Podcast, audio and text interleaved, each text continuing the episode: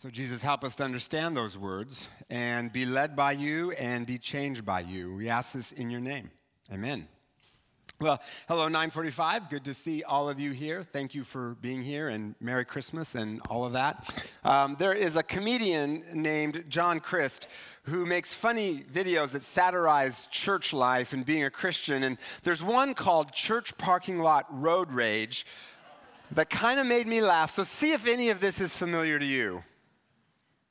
Jesus, I am late for church. I'm just going to speak this parking spot into existence right now. Just name it and claim it, Jesus. Oh, for heaven's sakes, use the crosswalk. I, okay, I have the fruit of the Spirit, but y'all need to move. Ooh, she is going to wear that. I love this church. It's just like come as you are. You know what I'm saying? How do I look, though? Does the jacket go with the shirt? Oh, good Lord. Guests, single parents, expected mother. Who doesn't have a parking spot these days? I have been here 27 years. I deserve respect.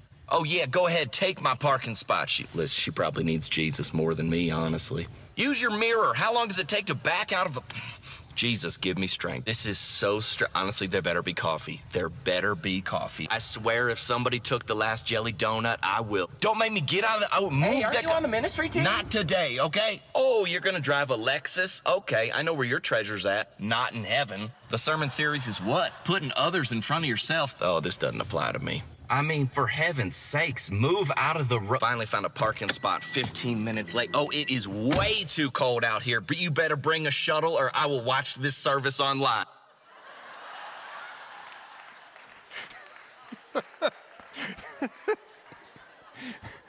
You ever do that?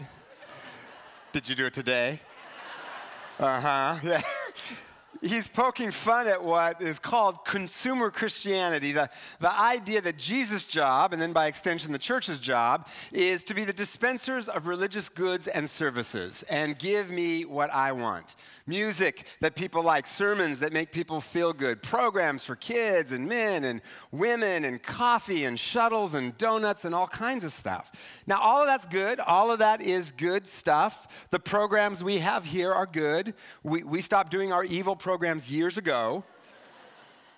But if what it turns us into is consumers of religious goods and services, insisting that everything be according to my tastes, my calendar, my convenience, rather than being an authentic community where we sacrifice some of those things for the sake of others and become transformed by Jesus, if that's not what's going on, then it robs us of God's power in our lives.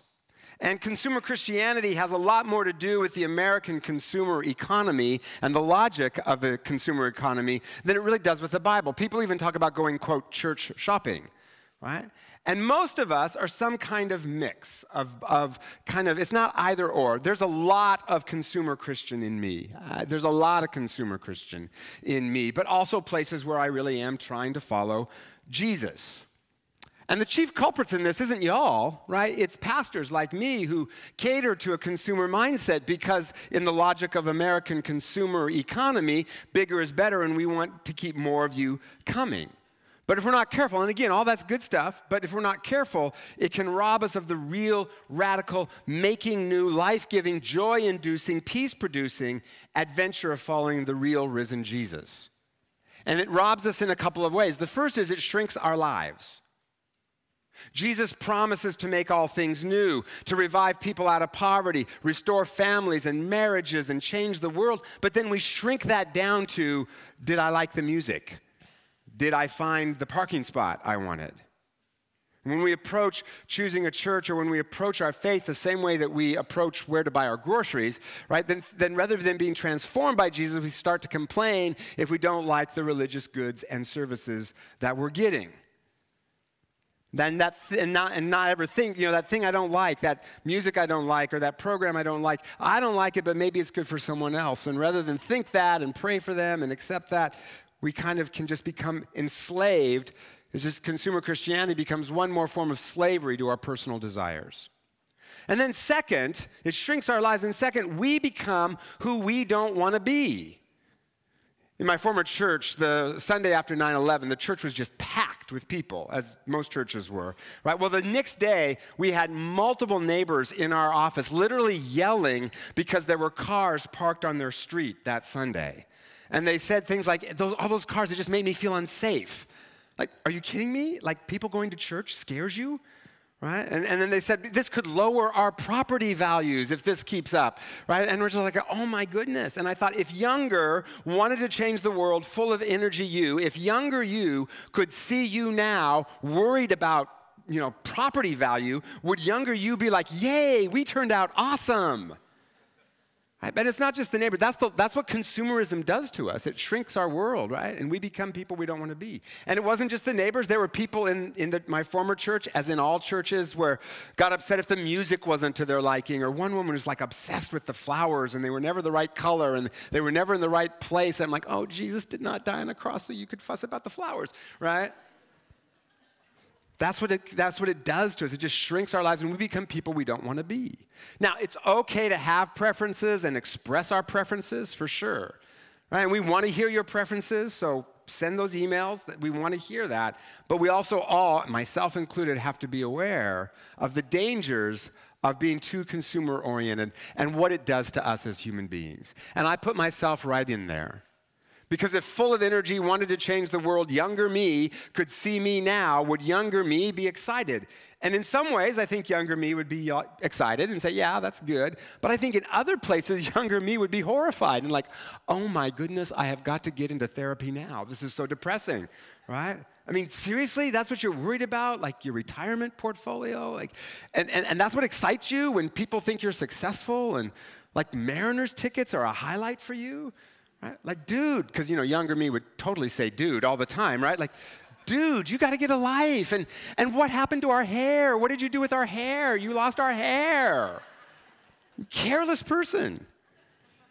By the way, one of the reasons teenagers and young adults are so important in this church and to the rest of us is youth can rekindle vision and passion in all of the rest of us, which is why it's so important that our youth and our young adults are part of this church. Because, see, here's the thing the real Jesus offers so much more. The real Jesus offers so much more than consumer Christianity. He didn't come that first Christmas so that we could go to church. He came for so much more. Now, even in phrasing it that way, I am catering to my own consumer mentality, right? Jesus offers more. Well, better, because if I'm going to quit consumer Christianity, by golly, what's in it for me? But it's where we are, it's where I am, so let's just start there. And in the text we read, Jesus faces a pack of consumer Christians. He's just fed 5,000 people with just a few loaves of bread, and he, he, met their needs. Jesus meets their needs. Churches should meet our needs. That's a good thing. It's just that there's more. And Jesus says, You're looking for me because you ate the loaves and had your fill. I met your needs. But don't work for food that spoils, but for food that endures to eternal life. And then he says, I am the bread of life. And in Greek, there are two words, the original Greek, there are two words for life bios, which just means biological existence, right? And zoe, which is quality of life. And there's a big difference. Nobody wants eternal existence, right? That sounds horrible. We're looking for life, meaning, purpose, energy, joy. And whenever Jesus uses the word life, he uses the word zoe. And, and, eternal life, when he says eternal life, it doesn't just mean going to heaven when we die. It means we can live the eternal kind of life now, here. Close connection to Jesus, deep relationships with others, a life of meaning and adventure where marriages and families are restored and people come out of poverty and all kinds of stuff. All the things that make life worth living. That's what Jesus means when he says life. But notice how the crowd responds. At this, they begin to grumble about him. And that word grumble is very deliberate in it, and it alludes back to when Israel, God was taking Israel to the promised land, and he fed them with this substance called manna that they would find on the ground. And the Bible says they grumbled, and they said, All we have to eat is this manna. Because that's what we, consumers do. We grumble, right? When we don't get the service we want, you know, write a bad Yelp review. So Jesus then shows, by the way, there are Yelp reviews of this church too. So you could do that if you wanted, just parenthetically. Just saying, just make it good, that's all, right? So Jesus shows this group of consumer Christians how to quit consumer Christianity. And here at the height of our consumer season at Christmas, maybe there's some good reminders here. And the first is to quit consumer Christianity, simply want better. Like, just want more. Want better. Don't settle for consumer Christianity. Like, want the real thing, the bigger thing that Jesus brings. Second, consume Jesus, not churchianity. Jesus uses a metaphor here of consuming. He's just fed 5,000 people with just a few loaves of bread, so he extends the whole bread image.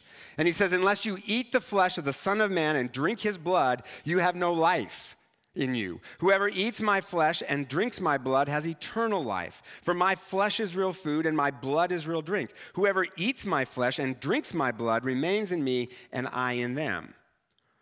Now, a few verses later, he says he means this spiritually, not literally, and he's probably referring to communion, but he presses the metaphor to the point where it's uncomfortable, right? Like he says over and over, eat my flesh and drink my blood. And the, in the Greek, in the original Greek, it's even kind of worse because the word he uses for eat means to literally chomp on. And, and it's often used for cows chewing their cud, right? So, like, chomp on my flesh, right? You're like, stop, stop. It's uncomfortable, right? It's weird. Right? It's, he's just pushing it as far as he can go. But what he's getting at is he's saying, I got to be your food.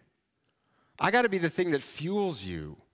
Because that's what food does, right? It, it gives us energy and it keeps us going. So, what's your food? What's my food? What do we hunger for? What keeps us going? Career or school success? Romantic relationships? Whether or not you're popular? What's your food?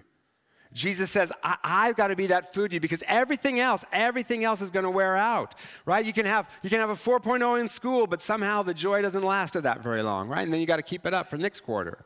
You can have the coolest vacation ever, but then it ends. The best reputation, it won't satisfy. The best careers eventually come to an end, and then what? Jesus says, I'll give you meaning that doesn't end, joy in spite of pain, unbreakable connection to God, and undefeatable courage in the face of fear. But I gotta be your food. I gotta be the thing that energizes you. And a consumer Christian who just goes to Jesus for what they can get out of him will never know the power of Jesus to really change their lives. It's not gonna yield the eternal kind of life. Pastor Tim Keller uses the analogy of a coin in a vending machine. And, and if the coin doesn't drop all the way down, right, you don't get the soda or the cracker or whatever it is you're trying to get out of the vending machine. So then what do you do? Right? Well, you shake the tar out of the vending machine, right, to get it to give you what you want. But the problem is the coin didn't go all the way down. So unless it goes all the way down, the machine won't produce what it's promised to produce. Faith in Jesus will never produce what it promises unless Jesus goes all the way down. Unless we engage with Jesus in prayer and wrestle with Scripture and seek to conform our lives to it. You know, we may hear about people radically transformed by Jesus, people having joy in hard times, marriages healed, families restored, right? But you won't see it in your life because Jesus hasn't gone all the way down. Which brings me to the next way to quit consumer Christianity, and that is live loved. Because it's not about, right? It's not about doing church. That's not what this whole thing is about. It's about a relationship with Jesus. So if in this sermon you've been thinking, yeah, you know what, I am kind of a consumer Christian, right? Well, that's where the good stuff starts to happen because it's when we admit that, when we admit that we're messed up and we go to Jesus with it. My motives are incredibly mixed. I really do love Jesus for who he is and not what he can do for me. And yet, there's still a whole lot of consumer Christian in me as well. My motives are a mess. But a real relationship with Jesus begins when I say that, Lord, my motives are a mess. And then I start to experience his love, which is ultimately what changes us, is an experience of his love. There's a commercial on TV right now that my for the holidays that my kids think is just kind of funny because it shows this family on Christmas morning and the voiceover says it's Christmas Day and this family is parumpa pump pumped. Okay, I don't know what meeting came up with that slogan, but that meeting needed to go just a little bit longer, right? Like, did they high five, like, parumpa pump pumped? Yeah, yay, let's go to lunch, right? Quitting consumer Christianity isn't a matter of getting parumpa pump pumped, right? Just trying harder. That's not what it's about. It's realizing how incredibly loved we are. Jesus, in this passage, makes this amazing statement Whoever comes to me, I will never throw out. Like, that's a lot of power in those words. No matter how messed up our motives are, no matter how messed up we are, no matter how totally screwed up we are, Jesus will never cast us out. We are always loved. And that's the eternal life, because the eternal kind of life is, isn't in it. The good life isn't in it. It's a he, it's a relationship. So, what's the it you're chasing that's not satisfying? Grades, popularity, money, whatever it is. Jesus says, You're not bad, you're hungry.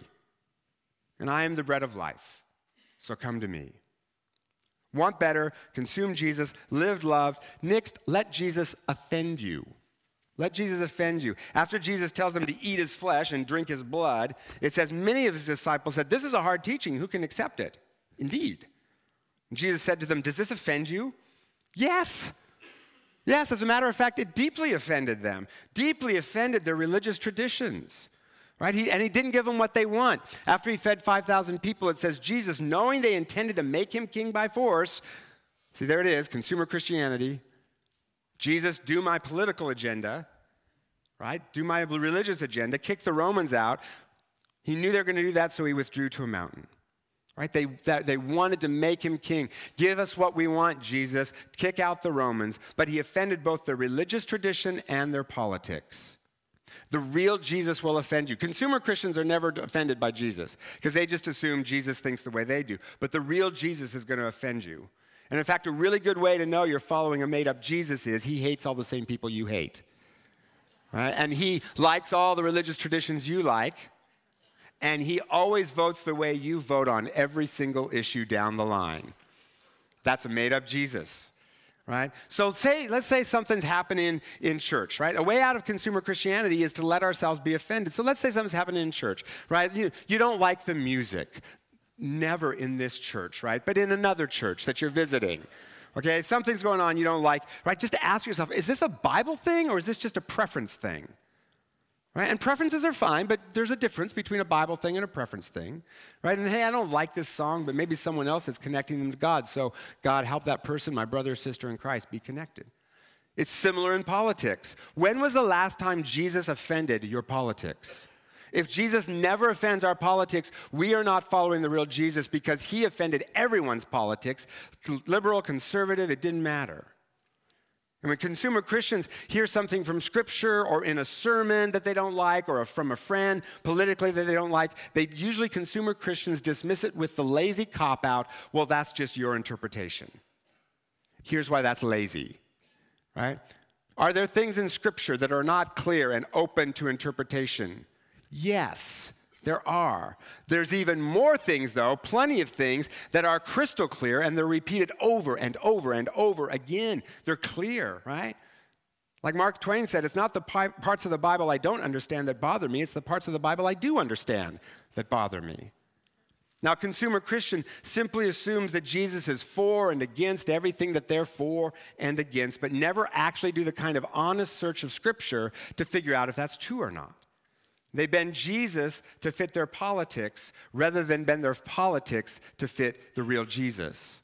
And if right now you're sitting there going, yeah, that other side politically, those liberals, those conservatives, yeah, they, I hope they're hearing this sermon. Well, there you go again. Because we all do this, including me. When followers of Jesus hear something they don't like politically, they say, ooh, I don't like that. Is that true, Jesus? Because I think I disagree with you.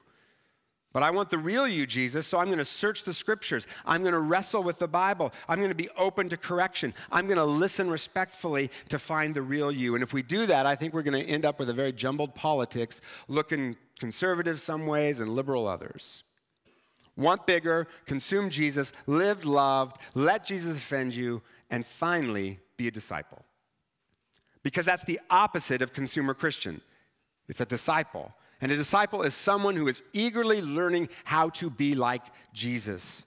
So, in everything, say, Jesus, help me be like you. Here in school, help me be like you in this classroom. In this meeting, help me be like you. In this moment on my football or basketball or soccer team, help me be like you, Jesus. How I win and how I lose, let it be like you. Right now, when my parents are driving me crazy, help me be like you. Right now, in this argument with a friend or with my spouse or a coworker, Jesus, help me be like you in everything. That's a disciple.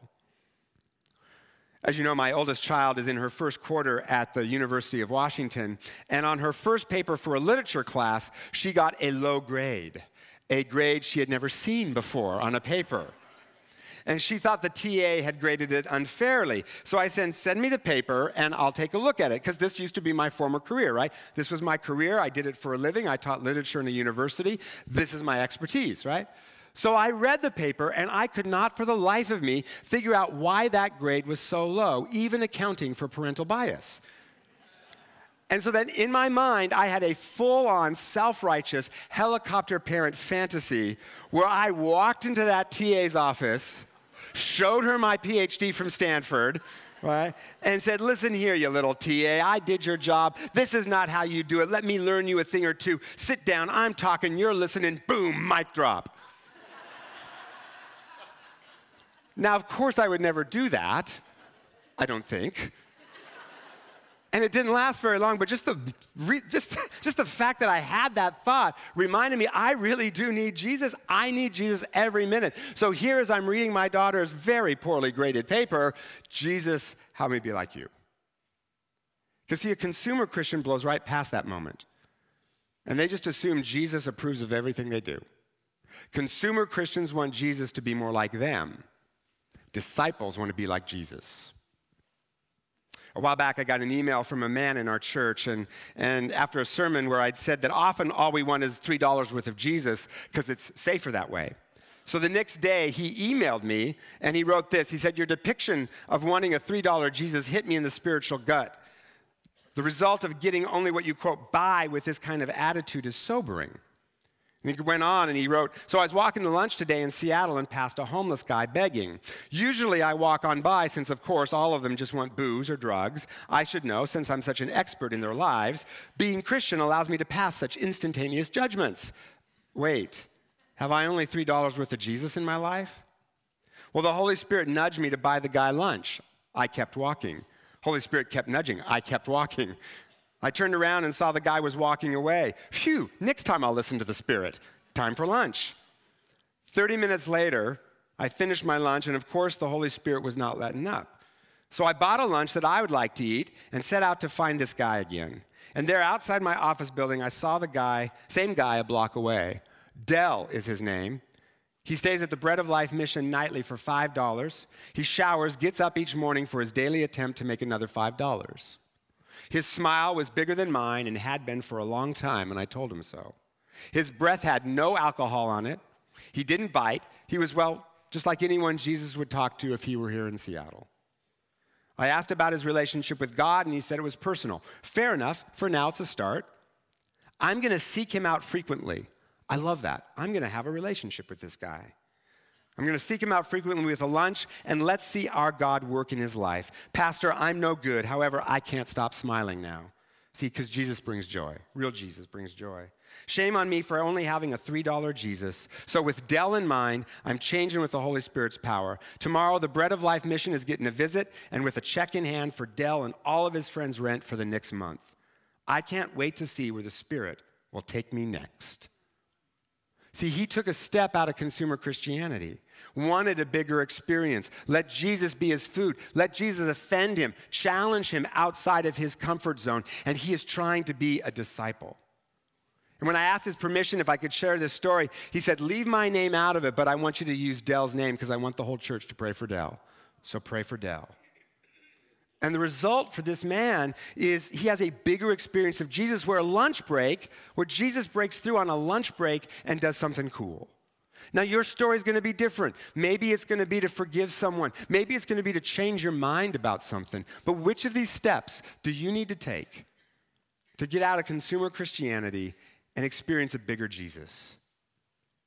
One of my favorite verses in the Bible comes at the end of this story, where after this really hard teaching, Jesus talks about eating his flesh and drinking his blood, and it's really weird. And it says, From this time, many of his disciples turned back and no longer followed him. You don't want to leave too, do you? Jesus asked the twelve. Peter answered him, Lord, to whom shall we go? You have the words of eternal life. And I love that last line. In the face of this hard teaching, Peter doubles down on Jesus and says, We've tested the alternatives. You're the only one that gives us the eternal kind of life. It's found only in you. It's not in the promotion or the fancy college or having a perfect relationship because there isn't such a thing. It's not in more accolades or attaways or, or politics or money. Those things are good. but they're like regular old bread. They satisfy for a little bit, and then you're just hungry again. But Jesus, you're the real thing. So even when I don't understand, even when it's hard, even when it confuses me, Jesus, I'm going to follow you because you, Jesus, you alone, only you, not the consumer Christian you, but the real, risen, radical, making new of all things you, Jesus, you alone have the words of eternal life. So I choose you. So, Jesus, we choose you. Help us to choose you over and over and over again we come with mixed up, messed up motives, God. Sometimes we really do just look at you as dispenser of religious goods and services, make my life easy. But God, we also see that you are the God who came from heaven to earth, born as a baby, died on a cross, raised again because you loved us that much. So, Jesus, help us to follow the real, radical, risen you, and we'll be grateful people. In your name, Jesus, amen.